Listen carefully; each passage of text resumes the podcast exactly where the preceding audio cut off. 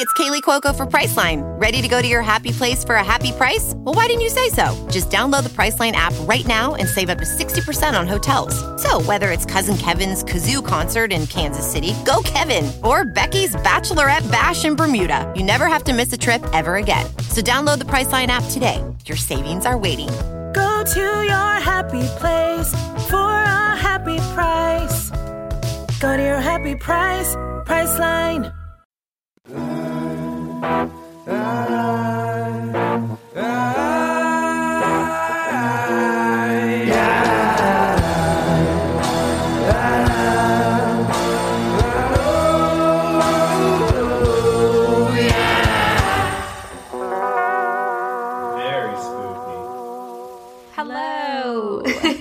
This is Two Girls, One Ghost. Two girls, one ghost. We are your ghostesses, Corinne and Sabrina.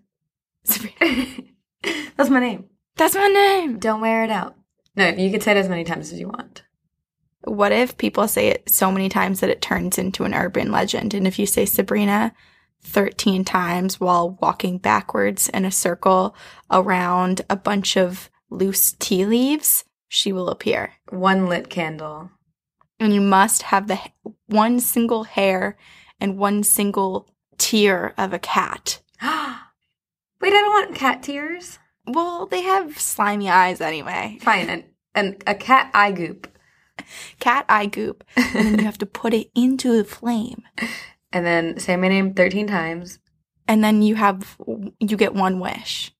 Oh my gosh, I get to grant wishes. Yeah, you're a good I'm ghost. so excited. you're a genie. You're the modern day genie. Yeah, but I'm glad you don't have to rub a bottle for me to come out. You don't want to be rubbed. I don't. I really don't. I do have something. So this actually kind of leans into our topic a little bit, which is a little less ghosty this week and more Creatures and monsters and mysteries. and mysteries. Yeah. So this is my mystery of the week in my own personal life is so I went to dinner with Marina and we were talking about ghosts and stuff as I do. And we were leaving dinner and um we were in the parking lot and I was like giving her a hug goodbye she's like, we need to do this more often. Uh, who else am I going to talk to about? And as she's saying ghosts, all the lights in the parking lot just go out which is like, okay, that's a freaky coincidence. and she gets in her car and she leaves. She's like, let's just leave it at that. So then we were having a conversation later, Marina Scout and I, about how there are some people who have noticed it's called streetlight interference. And as you're walking out on the street, a lot like lights will kind of go out when you pass them. yes. And I swear someone's emailed us about this before with a story. oh, really? yeah. So I've never We'll have to hunt that one down. Yeah, I've never really thought about that or heard of it. And then recently I've noticed it happening more. And maybe it's just something that I haven't noticed, or maybe it's just like a crazy coincidence that coincidence that now I'm just paying attention to more. But I wanted to know if it happened to other people. Or well, you. it doesn't happen to me. It doesn't. No. Okay. So you're just like driving or walking and the streetlights go out behind you? It's or- only when I'm walking. And it doesn't happen all the time. So like I don't know for me I think it might just be like a coincidence, but for Marina and Scout, they say it happens to them all the time. And like growing up when they were walking on a street cuz California there are streetlights everywhere. Mhm. Um they'd be walking around and as they would pass the light or like be walking underneath it, the light would kind of go out or flicker out. So is it supposed to be something more spiritual or is it supposed to just be some sort of energy interference for people who are more open and maybe project a stronger energy? It's more of an energy interference. Okay. It's saying that some human bodies emit a very strong kind of energy that causes it to happen. Well, now I need to go find some streetlights because Just walk back and forth for a few hours. yeah, I don't really have many around me that. I'm walking past. Because if I'm walking, I'm in the city and it's all the buildings and everything. It's lit up. Hmm. But dang, oh my gosh. Isn't that so weird? that's kind of a compliment, though, to know that your energy is so strong. yeah. I but uh, yeah, I don't think it happens to me nearly as much as it probably happens to Scout and Marina, but I've just thought it was so fascinating and I had never heard of it before and thought And the two of you together when you were Yeah. with Marina, the light. Yeah. flickered. But I'm sure, I mean, we have listeners who are so in tune with the with certain energies that I'm Oh, sure yes. they have more experiences with it than we do. Tell us, teach us. Maybe you didn't even know it was a real thing, but now you know. You That's been happening a lot. People email us after episodes and are Yeah. like, oh my gosh, I had no idea. Growing up, I thought I was alone in this. You're not. you're not alone because ghosts are everywhere. Freya was visiting me last weekend, Mhm. and one of the places that we went to on our little walking tour that I gave her was the Omni Parker House, which I believe is the oldest continually functioning hotel in the US. What? It's also the place where the Boston cream pie was born. Yes. And I think JFK proposed there. So there's a lot of stuff. And then There's a lot of history. Yeah, it's supposed to be very haunted as well. And I wasn't really thinking about it being haunted when we went in because we just went up to the bar to get a The Boston cream pie. Yeah. but we went to the bathroom after. Excuse my vocal fry. just kidding. Just address all of our bad reviews right now. Yeah, someone said they didn't like our vocal fry. I'm like, just- sorry, some of us have gravelly, deeper voices. Yeah. I think Whatever. it's beautiful and sexy, Corinne. Thanks. Anyway, so we were in the bathroom and then we're washing our hands, and then another toilet flushes pew stalls down. And I, I didn't really pay much attention to it, but Freya just looks at me and she goes, We're alone in here. I was like, What? She said, We're we're alone. No one is in here and the toilet just flushed. And so I walked over and I looked underneath the stall and I was like, Oh shit. Were they automatic or are they? Yeah, they're motion censored. Ooh. Which I mean, who knows? Because those things are so sensitive. But that's never happened to me before, where one goes off when no one's in the stall. So instead of streetlight interference, you have toilet interference. I wonder who was in the bathroom with us. That's interesting. I mean, we talk about it a lot. Ghosts love bathrooms. Yeah, it's such a weird thing. Yeah. Our theory is that it's because you're more vulnerable and you let your guard down Right. because you're mostly alone or behind a closed door. You have a moment to yourself. Or I think maybe as a ghost, there are certain things that you can't do anymore because you're a ghost. Like you don't have to go to the bathroom anymore. So maybe they just like miss the human connection of going to the bathroom. So they just hang out in there. Mm, that's odd. I think I would miss other things and prioritize other things. I there is a feeling that comes after peeing that is a great relief. Do you hold your pee too long? It sounds yes, like it. absolutely. God bless you. You know, I say God bless you because I think that when you sneeze, like you- you're like basically sneezing out. Your soul. Yeah. Also, I have to get naked. I'm. I'm so sorry. Do it. That's fine. I'm so sorry. I'm like literally I taking don't my care. off. I don't care. I'm so sorry. I'll try to. I'll put it on the front of me. No, it's okay. Be naked. I don't know why I'm sweating. Whew. Oh. All right, I'm ready. This is a new way to record the podcast. Oh God. Well, should we get into our topic? Mm-hmm. So a few a few episodes back, we had mentioned the possibility of doing one where we strayed a bit away from ghosts and spirits and just did something that was weird, whether they Mhm. be monsters or creatures or UFOs, Hidden treasure. just all of the paranormal that excludes ghosts. Yeah. So, that's what we're doing this week. What did you do? Oh, do I have to go first? Wait, yeah. I had a really hard time choosing what to do. You and me both. Yeah. Because you were like, I went down a rabbit hole. And I was like, oh, I know what I'm doing. And I am not doing either of the two options that I said I was going to do. Really? Yeah. well, then also we spent an hour texting, not a, not an hour. We spent like 20 minutes texting each other yesterday. And I was like, there are all these great things. And I listed a million. And then you're like, wait, I want to do this one. And I was like, no, I'm too scared. And then, yeah, Yeah. I was very indecisive. I'm an indecisive person as is. I didn't do that one. So Oh. it doesn't matter. Okay. I, okay. So I've always been very fascinated by people who just vanish without a trace. yes. Like Roanoke, Even Mhm. like Machu Picchu, when I was hiking at Machu Picchu, we heard all about the theories of where the people went and what happened. And oh my gosh, that stuff sticks with me. And that's the stuff that really freaks me out because Yeah. it feels like it can happen to anyone Right. and there's no explanation. So I chose The Village of the Dead. Wait, I almost did this one. Really? Oh no, do you know stuff about No, it? I don't know anything. I looked at it because I was like, oh, this is fascinating. And then I just said, like, okay, but I also found another better one. Or not a better one. I found a different. Jeez. I for better for me to research.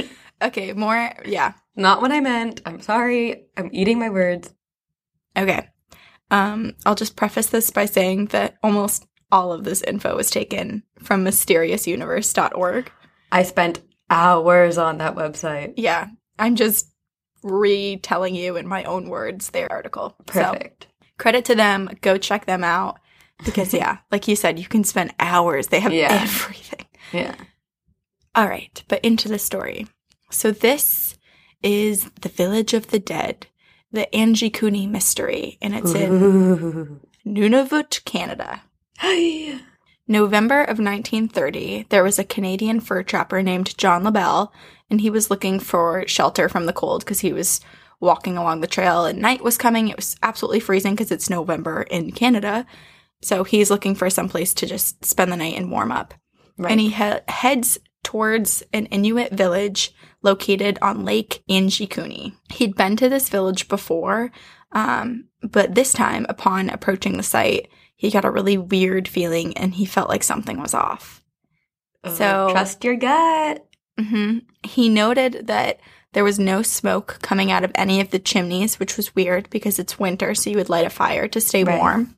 hmm But he did see a fire off in the distance in the village, like on the ground. So he starts approaching that fire and he calls out to the villagers, but there's nothing. This normally busy and bustling village just was silent and still. So he heads towards the crackling fire and he notices that the fire is under burnt stew. So the stew has been left and it's now bad because someone did not attend the Oh fire for as long as they should have. He popped into the huts and noticed that they looked as though they were suddenly abandoned because meals were left half cooked. There were valuable weapons like their shotguns, all their tools, their furs were left just out in the open or hanging or wherever. And um, even in one of the huts, there was a sealskin coat that was for a child and it was just left mid stitch. Like someone was sewing it up and then just doop, dropped it and walked out. Just disappeared.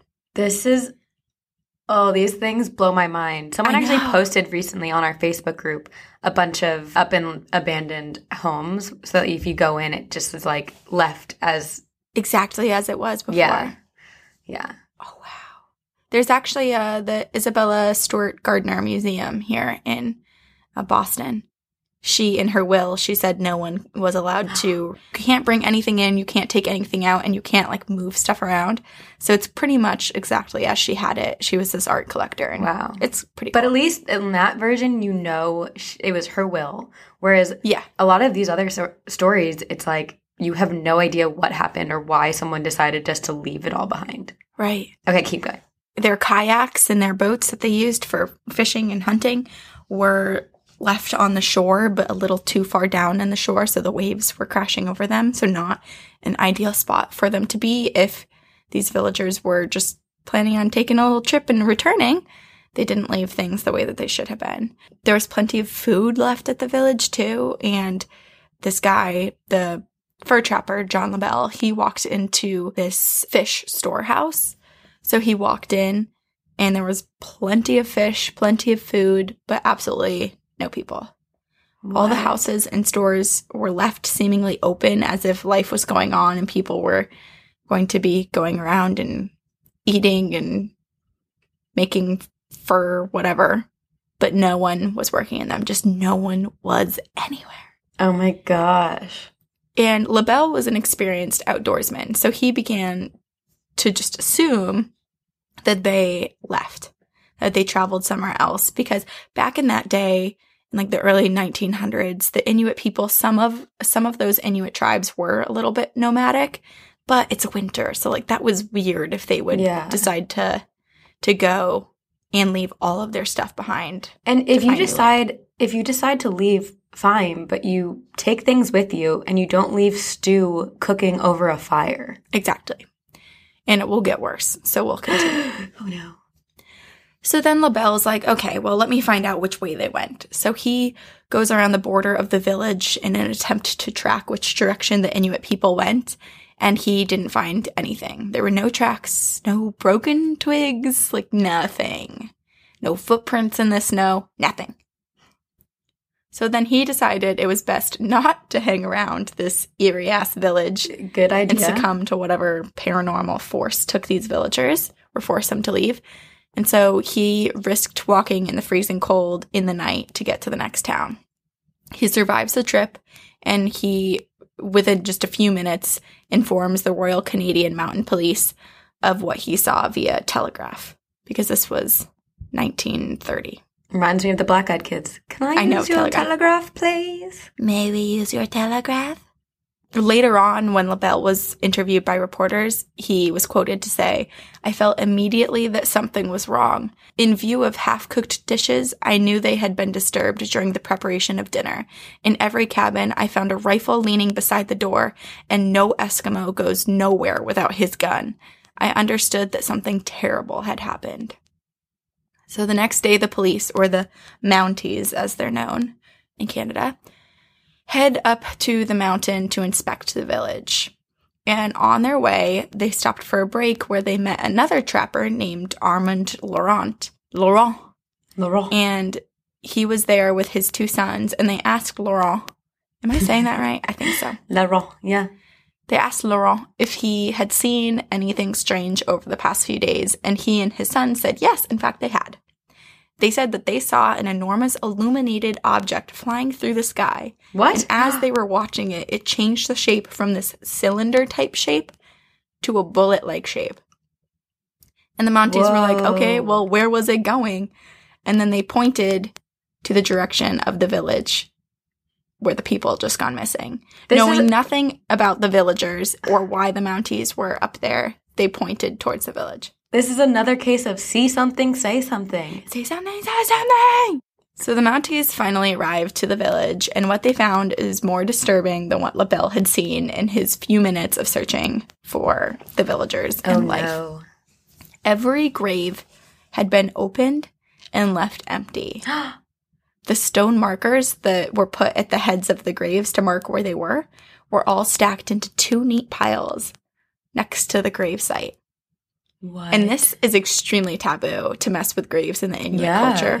And I feel like any culture. cultures. Yeah. Yeah, a lot of cultures. You don't mess with the graves.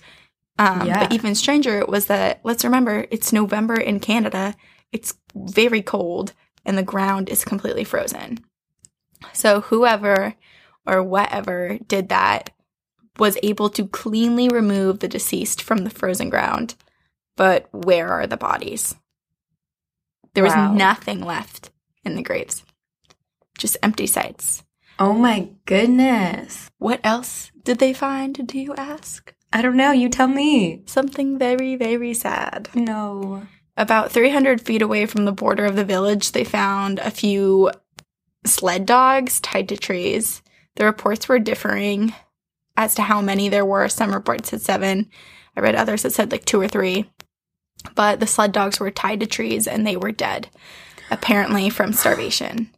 So if the villagers did in fact abandon camp in the past couple days, which is what they thought had happened because there was still a fire burning, it wouldn't explain how the dogs died of starvation because it had only been a couple days.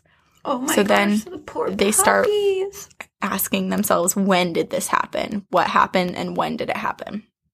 So the Mounties concluded that based on the state of the food that they found, the villagers most likely had at least, they left at least two months before. Two months and no one knew. No one. But who lit the fire? Is my question. Was someone just pass? Is there one remaining person who just like was so shocked and torn up by what they had, what had happened or what they had seen that they keep coming back and trying to like live their life and start their fire and eat their food? And then they ran into the forest when LaBelle came up. I don't know. Oh my goodness. The fire has no explanation. Right.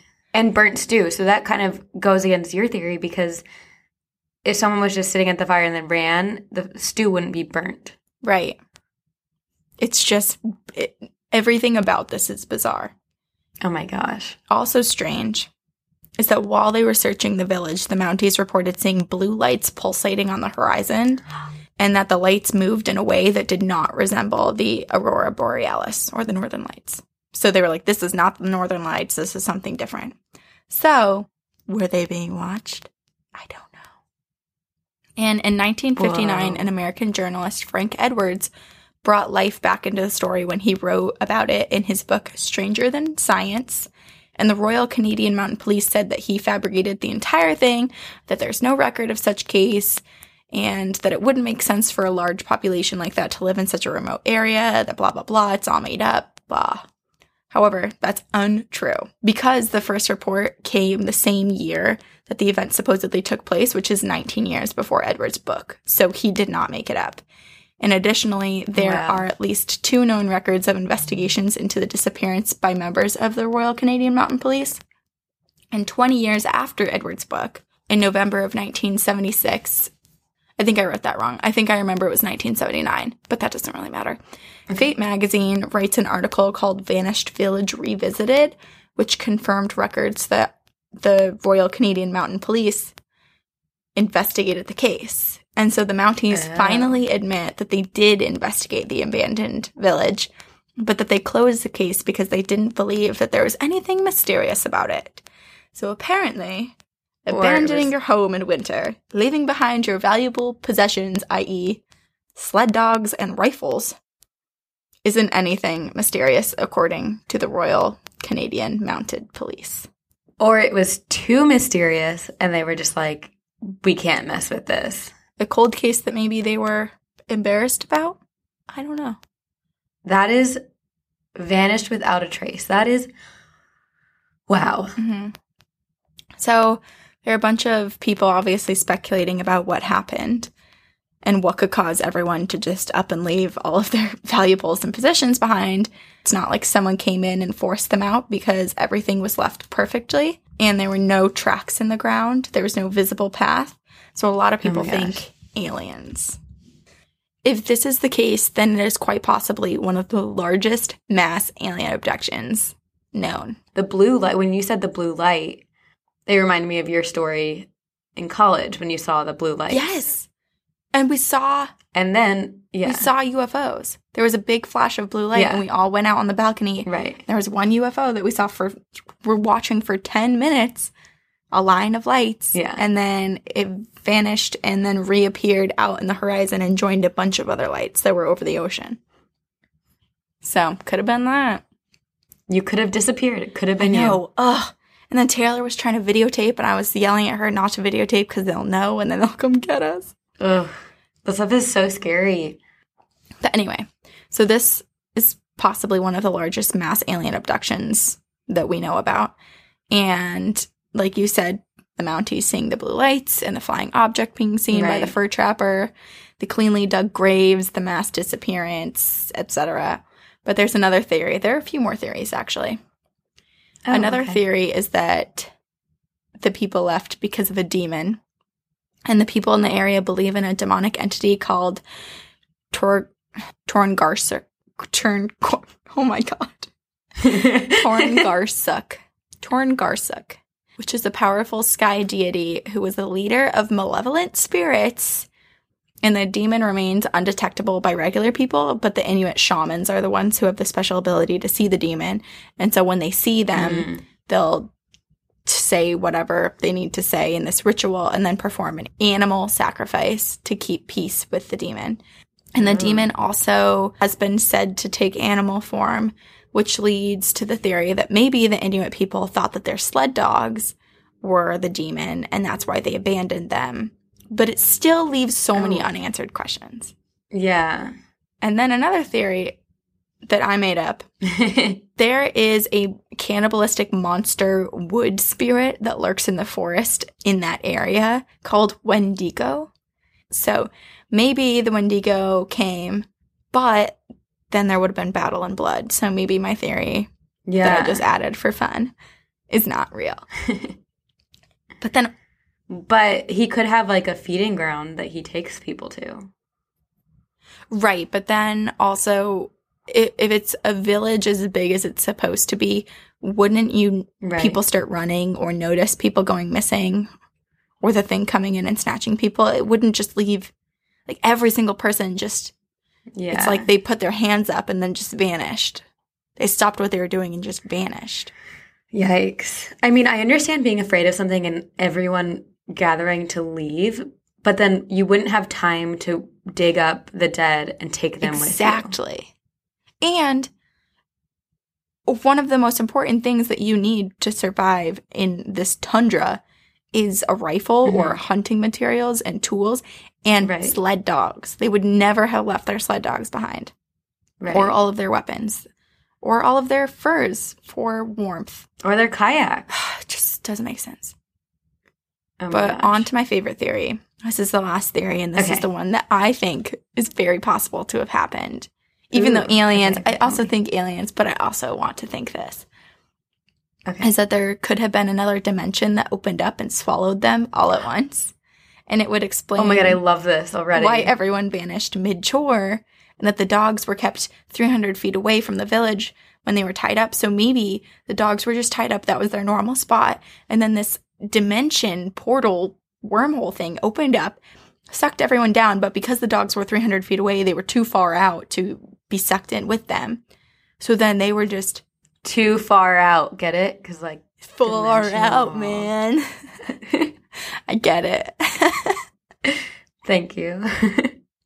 So yeah, and uh, like I mean, I'm growing up. I loved hearing about the stories of uh, what's that guy? Like the Orion Williamson, who was that guy in the U.S. who was walking on that trail and just vanished, like poof, into the field.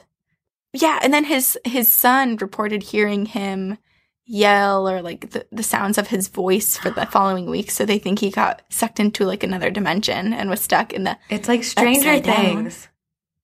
and then there was another case Whoa. I think it was in England. Um, James Warson, James something, James something, and he vanished into thin air again in front of some of his friends. He was running, and they were they had like a cart alongside him, and all of a sudden he just started screaming and falling into something that they couldn't see, and he just vanished. So there are other stories of people just poof, and I wonder if a big wow. sort of portal opened up Portal. in this village. I love that theory because then they're all Mhm. still alive and they're just like living it out in another dimension, which, ugh, interdimensional travel is my dream. I know. so Just want to hop around and see where what I'm doing in other That makes the most I honestly, there are times where I think my dreams are dreams of other dimensions, and that like deja vu is when there's crossover between dimensions. So you've actually already experienced that because there are other dimensions where your life is living out a certain way. oh, that's freaky. That's I think I can't remember who's told me that before, but someone else has that theory where it's like if you Really? misplace your phone or you misplace something and then you return to it and the item is actually still there. What if it's not a ghost? What if it's not your mind just being crazy? What if another version of you in another dimension had grabbed your phone and done something and for that bleep of a second the two dimensions have crossed and your items are no longer there You know what I just thought of? Because there are a lot of times where I'll be like, oh my gosh, where's my phone? And it's in my hand. Ah. but yeah, that's so interesting. yeah oh Why don't we know more? I just want. i want to watch interstellar again Yeah. Oh, that's a good movie. I also, I love the, twi- I love Twilight Zone because of this reason. Like the idea of just like a, a little twist on the society that we Mhm. are in. oh, Oh, you know what i'm so excited about one of my What? favorite books growing up and i actually just reread it last year or two years ago, just out of curiosity to see if it was actually good, because in my childhood mind, it was really good. A Wrinkle in Time. I Oh, yeah. loved that book. And That now they're making it into a movie. They are, oh yeah, wait, it comes out soon, doesn't it? I'm pretty next sure. year. Oprah's in it. Yes. Oprah, Reese Witherspoon. Yeah, it's a pretty big cast. yeah. A Wrinkle in Time. I hope it's good. So, when you were telling your story, there's a show on Netflix called The 4400, and it's very similar. It's basically, Oh, oh, I was thinking of the 100. no, that's a good show too, but The 4400, it's where, so basically, over five decades, people just randomly disappear. And then after this, these five decades, all of a sudden, all 4,400 people just reappear. None of them have aged. What? Where did they go? Do you know? Does it tell you? it was alien abduction, but they come back and they have like special powers. This is my dream. you, I think you would like it, Okay. but I don't know. I feel like now it's hard to read you. Sometimes I think you'll like things when you don't like them. I did finish End of the Fucking World. And- I liked it more than when I first texted to you because I was an episode and a half in and I really didn't like it. yeah, And I liked it more when I continued, but I never would probably recommend it. but so many other people love it. yeah, I do love it. I loved it, but I did feel like similar to you. Like when I first started, I was like, meh, Maybe it's just because and I, then I, it grew on me. I didn't just like binge it all at once. I watched a few episodes and then made a judgment that I didn't like it and then tried to go through the rest of it. So maybe it was just my Yeah. own issue. yeah, Yep, but that is the story of the Village of the Dead. Nobody knows where they are. It's a big mystery. I think that they're on another dimension. Hey, it's Kaley Cuoco for Priceline. Ready to go to your happy place for a happy price? Well, why didn't you say so? Just download the Priceline app right now and save up to 60% on hotels. So, whether it's Cousin Kevin's Kazoo concert in Kansas City, go Kevin, or Becky's Bachelorette Bash in Bermuda, you never have to miss a trip ever again. So, download the Priceline app today. Your savings are waiting. Go to your happy place for a happy price. Go to your happy price, Priceline. Before Shopify, were you wondering where my sales at? Now you're selling with Shopify, the global commerce platform supercharging your selling. You have no problem selling online, in person, on social media, and beyond. Gary, easy on the cha-ching. oh, sorry, but my Shopify sales are through the roof. Start selling with Shopify today and discover how millions of businesses around the world use Shopify to ignite their selling. Sign up for a $1 per month trial period at shopify.com slash listen. Shopify.com slash listen. I'm assuming you chose a story that is not other dimensions. it does take place in our current dimension that we live in, that we record this podcast in. Although I'm curious to know if other dimensions have our podcast. now available on other dimensions. Please email us at two girls one ghost podcast at gmail.com if you're listening from another dimension. I love it. Okay. Um, I actually chose kind of disappearance story, but also hidden treasure story. Treasure. So it's the Superstition Mountains and the Lost Dutchman's Gold. So not the Flying Dutchman, the Lost Dutchman. The Lost Dutchman. Also, this week I got like so into all these conspiracies that I was like ready to move into an RV and start getting my red string out and connecting weird dots and solving the answers to the mystery, to the universe. God, I've never wanted anything to happen more. I'll never brush my hair. I'll have six cats, and my RV will like. I'll have this crazy method of organization, and no one will understand it except Yeah. for me. You'll go missing and then you'll reappear in nine months on one of the Finding Sasquatch documentaries. oh, I heard him. He makes this noise. Oh. I apparently develop an accent while I'm in my RV. It's just what I picture. Okay, so I'll tell you about the Superstition Mountains. The Superstitions, as people call them, is a range of mountains located in Arizona to the east of Phoenix. There are a ton of notable landmarks, including Weaver's Needle, which is an eroded spire of rock that came from an ancient volcano.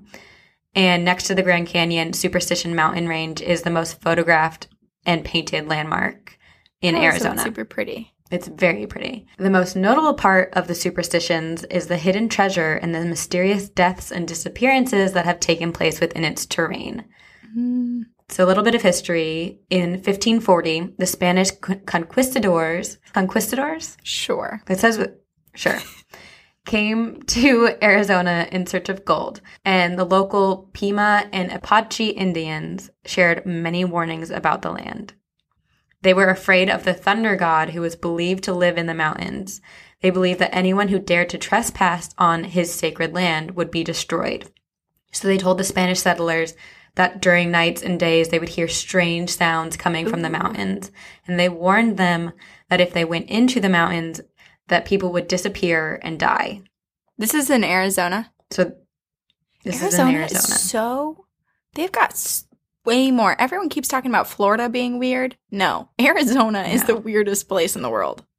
they have Area 51. A lot of haunted places, a lot of creatures lurking, chupacabras. The in Native Americans that lived there just warned the Spanish to not enter the mountains. But no one listens to anyone. So the Spanish explored the mountains anyway. And guess what happened? They died. they disappeared and died.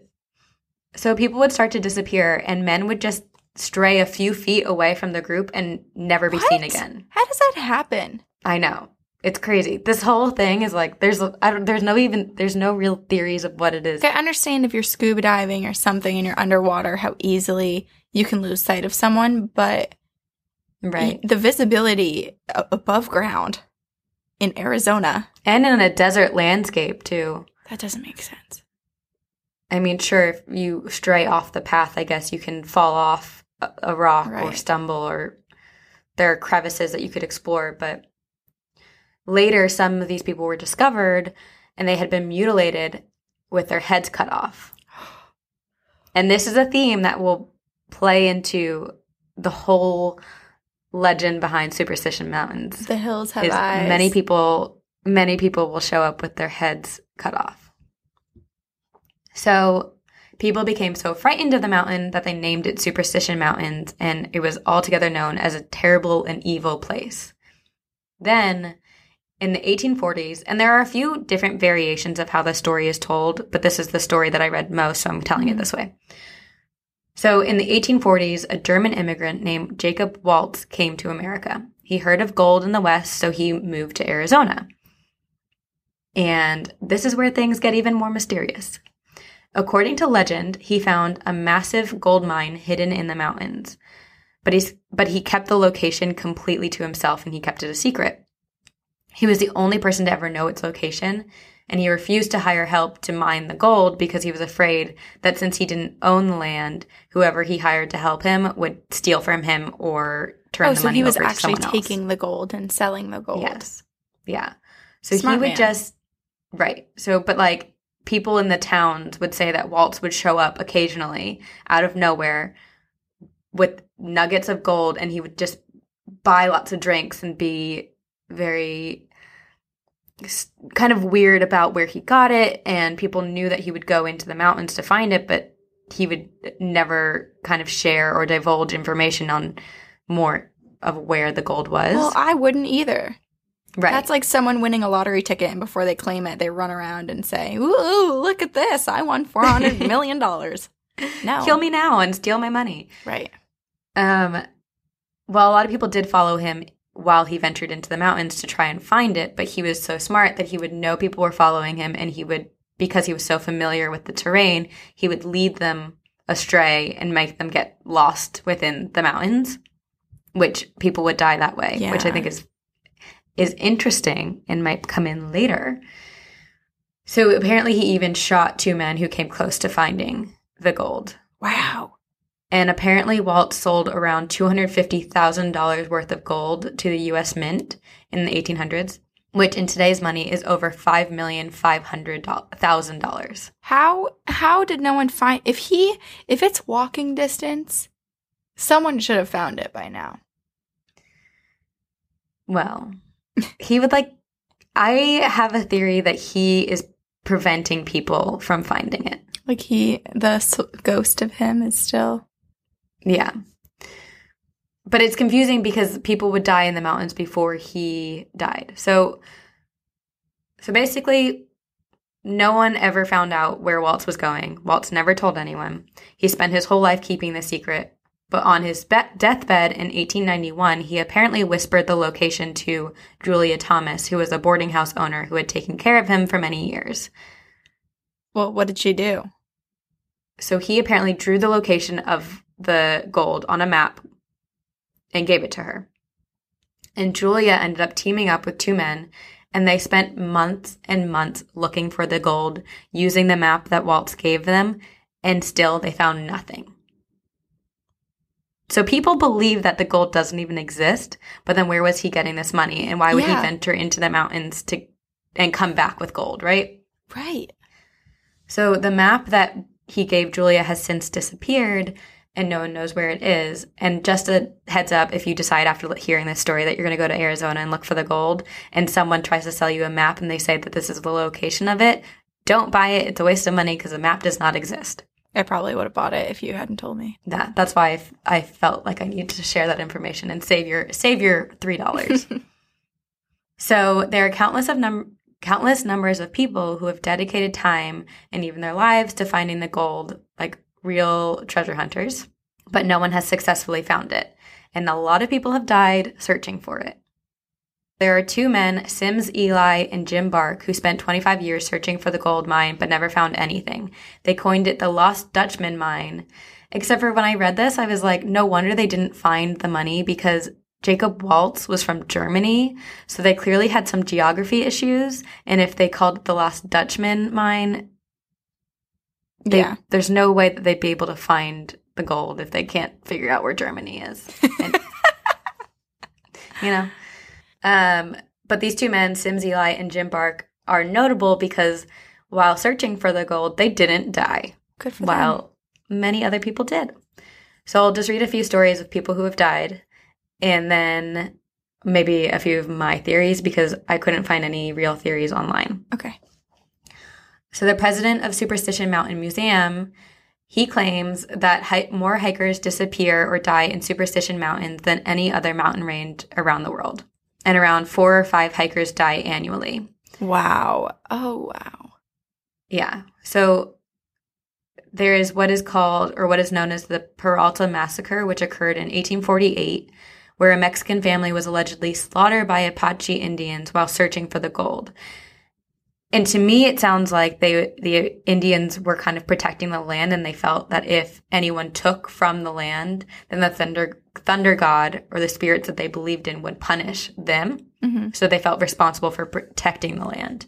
In 1896, three people died and they were all found with their heads decapitated from their bodies. Are these the the Indian tribes doing this, or what do they think? Well, that's one of my theories. But then the Indian tribes were also so terrified. And then why was Jacob Waltz able to go and find the gold so easily? Unless he like sold his soul to the devil, which is very possible. hmm Or maybe he gave gold to the Indians too, as like a Or that. thanks for letting me pass. Don't let anyone else pass. Yeah, it's all so mysterious. In 1910, a woman went missing, but when her body was found a few months later, next to her body was a bag with a few gold nuggets inside. no way. Mm-hmm. And then one of the most famous and mysterious deaths that took place in Superstition Mountains was that of Dr. Adolf Ruth. He set out on a two week voyage in June of 1931 in search of the treasure. But he never came home. And it wasn't until December of 1931 that when that searches finally came up with a human skull with two bullet holes from a 44 caliber. Officials determined that Ruth had been shot at point blank range and somehow his head had detached from his body. Holy crap. So some people theorize that he killed himself, but then how did his head detach from his body unless the power was like that strong? It, Which I've never severed heard his of. I mean, head. it doesn't mean it's not a thing, but I've never heard of that happening. right. But then also his body was found a few months later, like a third of a mile away. So how did the head travel so far from his body? Unless it was an animal picking it up and moving it. Right. But then, while looking for the rest of his body and his belongings, a man happened to find a bottle that was floating along a creek. And in the bottle was a note which read, I'm sitting under a tree in a creek with a leg broke.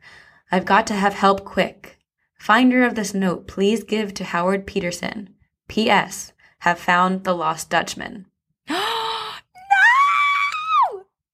But So everyone that Then- finds it dies Mhm. on their journey back. Oh, or people who get close seem to be seem to seem to die as well. is it bad So then- that I really want to go try to find it? Don't do it, Corinne. I don't want you to die. I'll wear a helmet.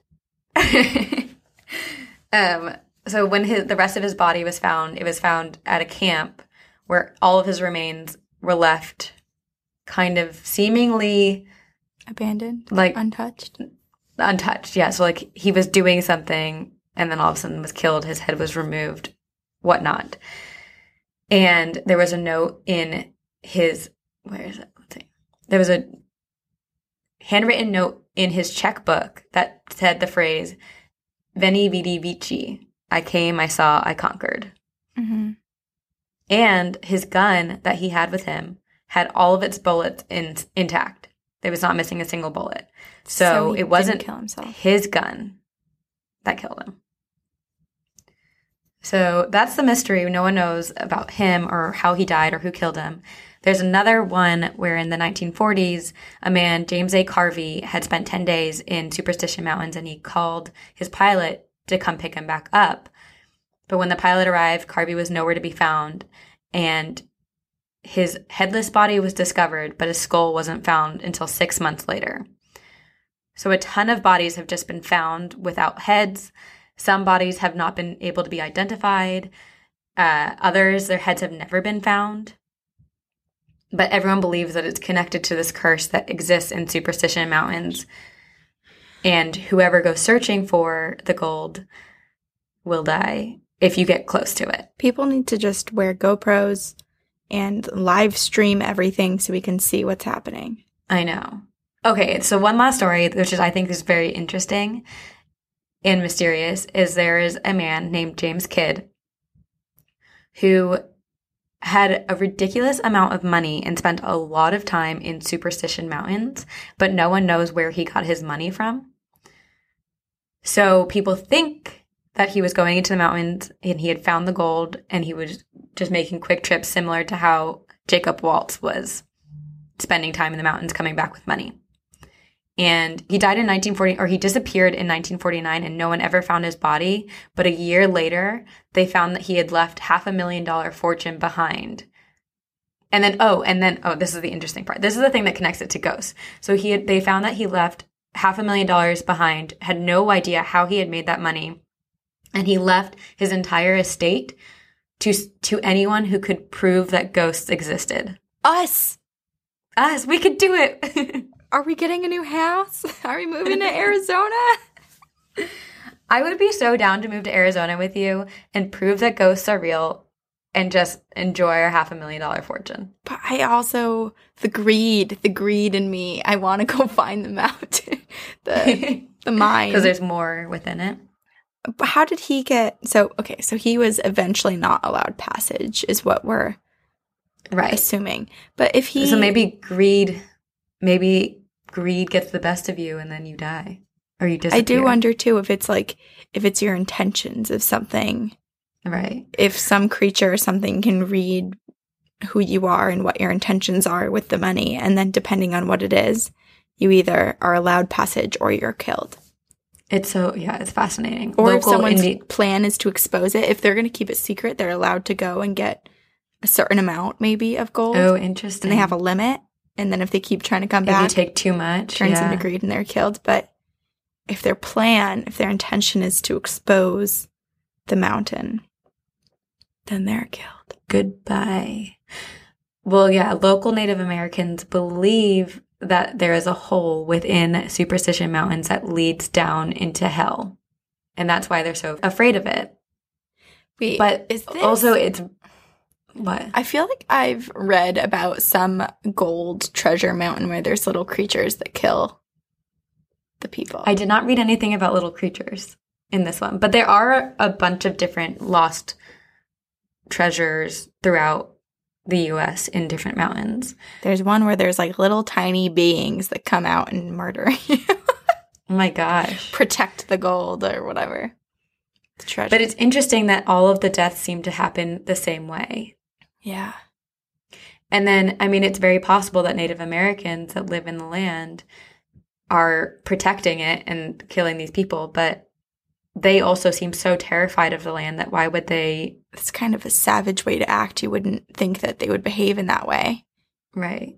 So, my other theory is that it doesn't really line up because Jacob Waltz didn't die until 1891 and deaths and stuff started happening before that time.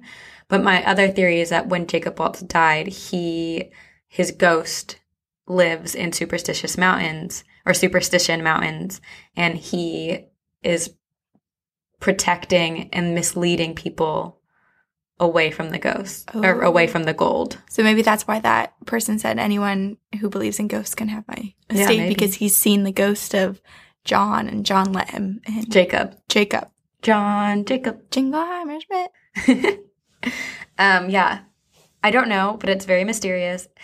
But if you do decide to go look for the gold, you probably shouldn't unless you have a death wish. Um, also, another note if you do find the gold, you can't technically do anything with it because the Superstition Wilderness is one of eight Congress- congressionally designated wilderness zones, which prohibits people from disturbing, leaving, or taking anything from the preserved area. But if people don't know you did it, if they don't Right. know you got your gold there, Yeah. which I guess there's no winning situation here because most likely if you just go in and try to find the gold, you're going to be killed. So the smart thing besides just not going is the smart thing. But what I would do is I would like Facebook Live or film it, but then you're working against yourself because if you actually do find the gold, then everyone knows that you found it and then you can't use that gold or take it or money because you go to jail.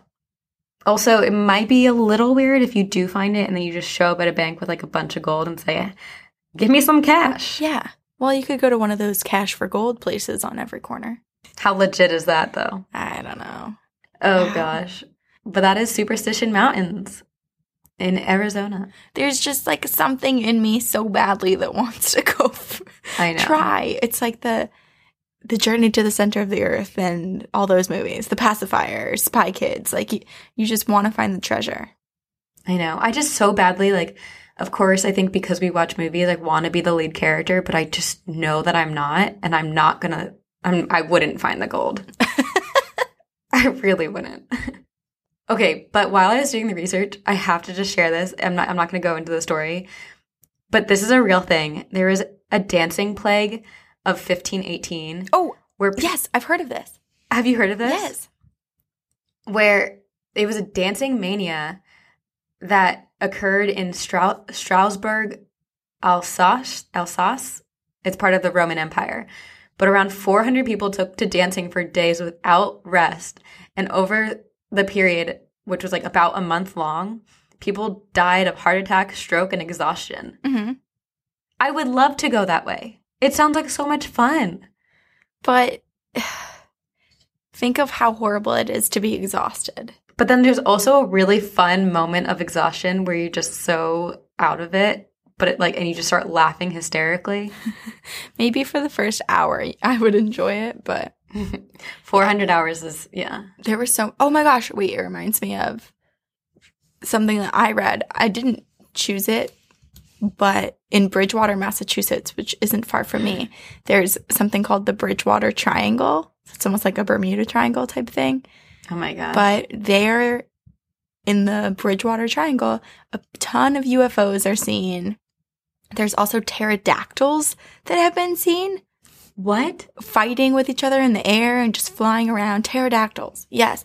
And then I know someone who works down in Bridgewater. And so I asked him, I said, Have you ever seen a pterodactyl or anything weird? And he said he hasn't seen any of that stuff, but really weird things do happen. Like a lot of strange deaths. Like a lot of people die by getting hit by trains and just like weird things. Oh. So Well, it's interesting because triangles typically are demonic symbols. Illuminati. Illuminati. But then also, I wonder if triangles have something to do with dimensions. And what if the island that you research has exists within a triangle that leads to another dimension, and that all these triangles are like portals? Oh my God. What if dinosaurs didn't really go extinct? But they all fell into another dimension. Uh huh. A bunch of them did. Some of them Gosh, didn't. That's why we still have fossils. But some of them did. We really need to get our RV and do this. This is like we could solve I know. the universe mystery. Not to go off on another tangent, but also I did read because I just went into this whole cryptozoology hole and had trouble getting Yes. out. But apparently in Africa, there are these tribes, these indigenous people who report seeing dinosaurs, and researchers will go in and show them pictures of a bunch of animals, some extinct, some not. Some of them are dinosaurs, and they all pick and point to the pictures of the dinosaurs as the ones that they see. Oh wow! But they would have no way of knowing. I mean, it's we obviously there are some types of dinosaurs that still exist. Oh, yeah, crocodiles and chickens. They've evolved, and we also don't know what happens underwater. So no, who knows we, what's under we there? know nothing. We've made that clear. Um, we have some people though that have emailed us with some mysterious experiences. things. don't even know what to call them. Unknown mysteries, unsolved mysteries. So this is from Emily. It's called Hiking slash Pope Lick Monster. Hello, ladies. I've just finished listening to the Hiking Buddies, and this story came to mind and I had to share. I live in Louisville, Kentucky, and my dad and uncle had told me about the Pope Lick Monster ever since I was a young kid. I always thought they completely made this up, as that is the kind of people that they are, and they love making up stories. A couple years ago, I finally decided to Google the Pope Lick monster as my dad and uncle just could not let the story go. Turns out the Pope Lick monster is a real legend that everyone in the area knows about. As the legend goes, the Pope Lick monster is part man, part goat, and part sheep creature, reported to live beneath the railroad trestle bridge over Pope Lick Creek in the Fisherville neighborhood of Louisville, Kentucky. According Oh, to so the that's how it got its name. It's not a monster that licks popes. That's what I thought. Of that. I was like, where does the Pope come in play? well, they chose the wrong area. You don't live in Kentucky if you're trying to I lick the. Pope. Well, the Pope could come visit. I don't know. Oh, that's a one one. Sh- you got one shot. According to some accounts, the creature uses either hypnosis or voice mimicry to lure trespassers into the trestle to meet their death before an oncoming train. No, that's the worst way to go. Yeah. Wow, I wonder if that's how people in Bridgewater get hit by trains too. Maybe there's more Pope licks. Okay. Other Just stories. picturing just the Pope at the Vatican being licked by a monster. Other stories claim the monster jumps down from the trestle onto the roofs, roofs, roofs, the roof, the roof. Let me re-say that sentence. yeah, yeah. Other Other stories claim the monster jumps down from the trestle onto the roofs of cars passing beneath it.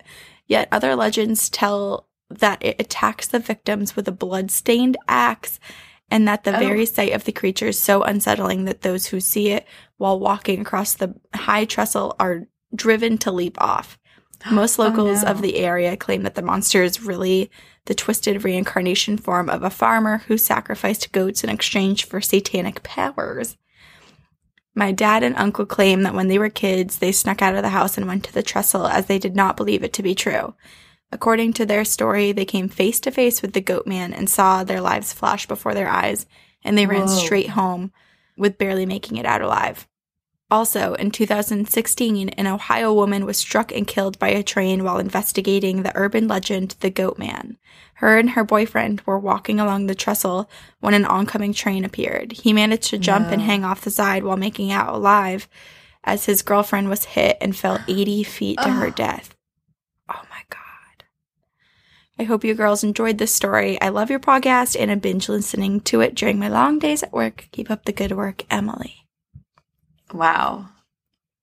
Dang. That's so sad.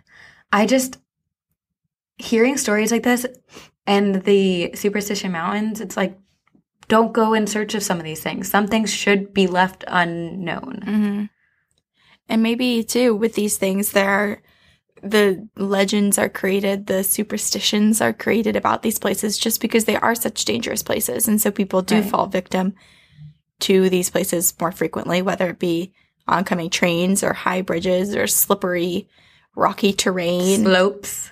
yeah, Yeah. dang. Well, I believe her dad and I believe her uncle. I think they saw it. I do too. I'm a little disappointed that it's not a monster looking a pope, but I think I can move past it.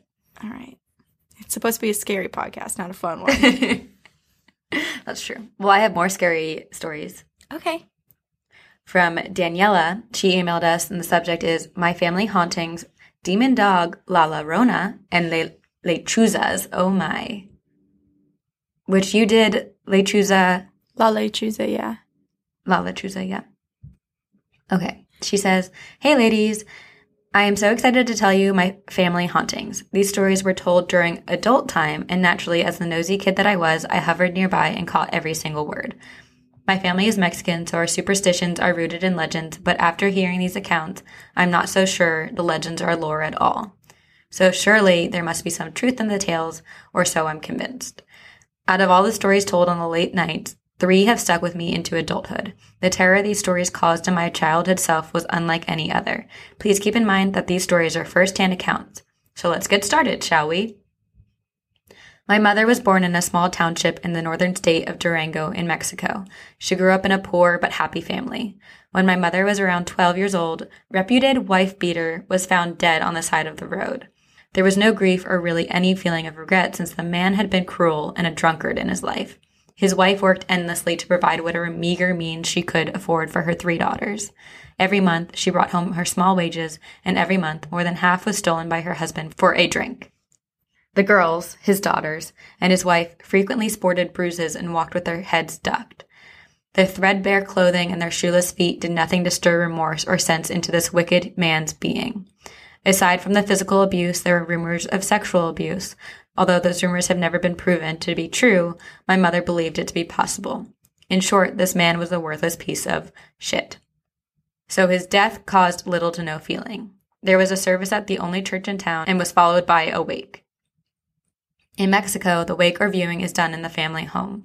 The ladies of the town set up refreshments outside since the house was too small to have the casket, mourners, and food under one roof.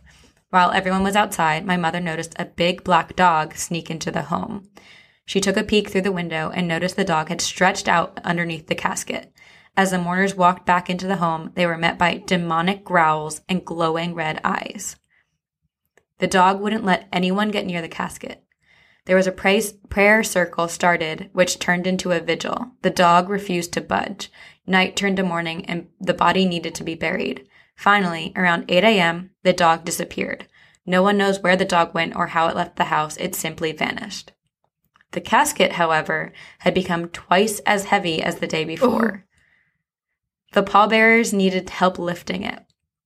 Once the casket and body had been transported to the cemetery, they realized that the casket didn't fit into the pre dug hole. Let me tell you, ladies, my mother states that the hole was dug to the casket's measurements and then some to ensure it would fit. My grandfather had taken the measurements himself, and being a man who sewed for a living, she doubted he'd messed up the measurements.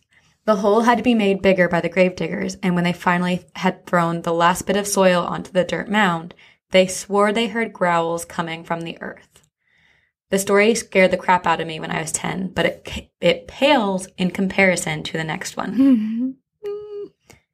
Like my mother, my uncle was born and raised in the same small town. When my uncle Ignacio was in his early 20s, he swears he had an encounter with La Llorona.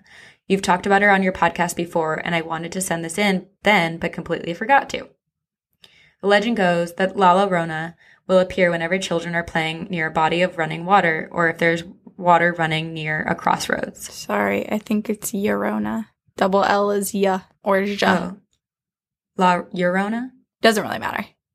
Okay. My uncle happened to be around all three elements necessary for attracting La Llorona. My uncle was visiting family in a neighboring town. My uncles were outside playing. Our relative's home sat on the corner of a crossroads, and there happened to be a small creek that ran on the other side of the house. It was at this creek that they were playing at. The kitchen window faced said creek so my aunt could keep an eye on the children while she cleaned, or in this case, visited. It was around dusk. My uncle and aunt sat about in deep, deep in conversation with their relatives when they heard the loudest shriek moan they had ever heard. He describes it as nails on a chalkboard, but higher and scarier.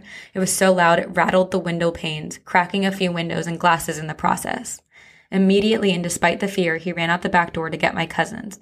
He was shocked to see a figure in white standing near my oldest cousin, her hand outstretched towards her. He describes her as a white blur. Her face had no recognizable features, but you could make out her womanly figure and her slender hand as she glided toward my cousin. My uncle's instincts kicked in and he screamed at her to go away. You can't have them. Leave in Spanish. La Llorona turned to look at him, and with an ear splitting shriek, she vanished. My poor cousin was in shock. She had soiled herself from fear, and my uncle never let them play near the creek again. Yikes.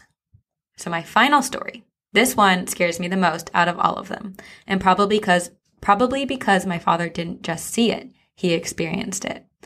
My dad was born in the same state as my mother, but in a different, smaller town. While my mother lived in a poor, humble life, my father's family had a small fortune thanks to cattle that my grandfather had raised and sold. When my dad was about 16 or 17, he ventured to the ranch next to his homestead to attend a party. Everything went smoothly until 11 p.m. when my father had an altercation with the brother of a girl he was dancing with. Not wanting to escalate the situation, my dad decided to leave. His house was a few miles away from the party, so he decided that walking would be better and faster than waiting for a friend to drive him. So he set out on a full moon, no less, in the dark, in the middle of the country. He must have been walking for 20 minutes when he saw the shadow of a bird fly above him. The bird was huge, but that just couldn't, but that could have just been his imagination. He looked, he looked up in time to see the bird diving towards him. He threw his hands over his head and he felt the animal's talons dig into the sleeve of his coat. He figured the bird thought he was prey and probably wouldn't come back now that it realized he wasn't a mouse.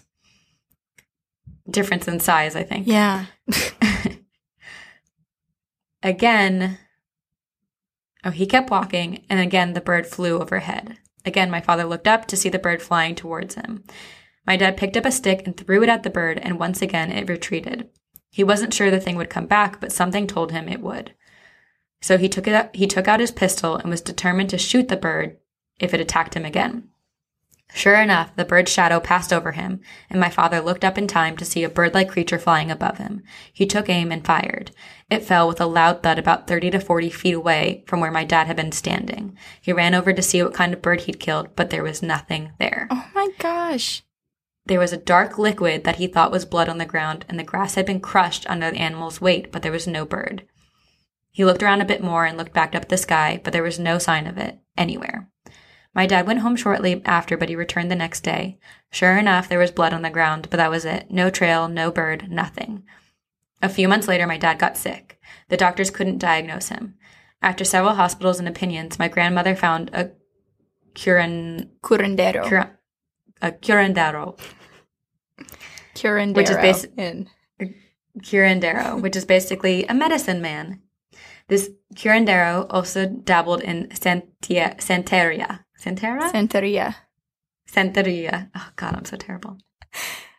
Did you take Spanish in school? No, I took French. Okay, well then you're excused. Okay, so this curandero also dabbled in santer- santeria. you say it. Santeria. Oh, it sounds so pretty. He made several herbal remedies for my dad to drink and he performed a cleansing. He explained that my father had been marked by a lechuza on the night he walked home from the party. The lechuza was getting ready to finish her spell when he shot her down. It needed some of my dad's blood for her ritual. The incomplete spell had been enough to make my father sick, but the true purpose had always been death. He finished his cleansing and advised my father to be careful which young lady he paid attention to. My dad was convinced that some girl at the party had been the lechuza. Oh my gosh. He left. She's a witch. It was probably the girl he was dancing with. Yeah. He left for the US shortly after that and he never returned to the state. I hope you ladies enjoyed my family hauntings. There are so many more stories I could tell, but that would make this email too long. Keep up the great work and see you on the other side, Daniela. Holy crap. Those are serious family stories. Two huge stories. Oh my gosh. And two, like the first one, there were witnesses. I know. Not- well, it also makes me it that story specifically made me wonder if it's like a demonic spirit being like this I want to I claim this soul is mine because this man was such an evil person or if it was the man's spirit and he's like I'm not ready to let go of my body. I have more work to do. Yeah, I have no idea. It was definitely dark, whatever it was. Mhm. And the fact that it weighted down the casket and then it didn't fit in the hole, it was So like creepy. you're to if you're to bury me, I'm to make this very difficult. And then the woman also reaching out for the her Oh. cousin, the featureless woman. Right. Because La Llorona apparently comes for children. So creepy. There are so many. Like, is this what happens? Where did she live? She was in Mexico, or she just is. Her Mexican? family's from Mexico. Yeah. It's interesting that so many specific cultures have very intense legends and lore. Mhm. Like, I think Native Americans have a lot. Both of our stories had Native American ties. indigenous people. Yeah. But like you have in Jersey, you have the Jersey Devil, hmm and then where I am, we have Champ. We also Ooh, have yeah. something called the Pigman. But Champ is real. Champ is actually real. We have seen. I've seen him. Wow. Many people have seen him. Tell us your legends. I want to hear more family legends and what you were raised with and what you're afraid of, or legends you believe in or have heard of. Yeah, You email us we all of your everything ghost stories, legends, alien stories, anything to two girls, one ghost podcast at gmail.com. You can be from another dimension. We will take it. We're gladly accepting other dimensional emails and stories. um, yeah, follow us on social media and rate and review us on iTunes. It takes two minutes and it will change our lives. and we will see you on the other side.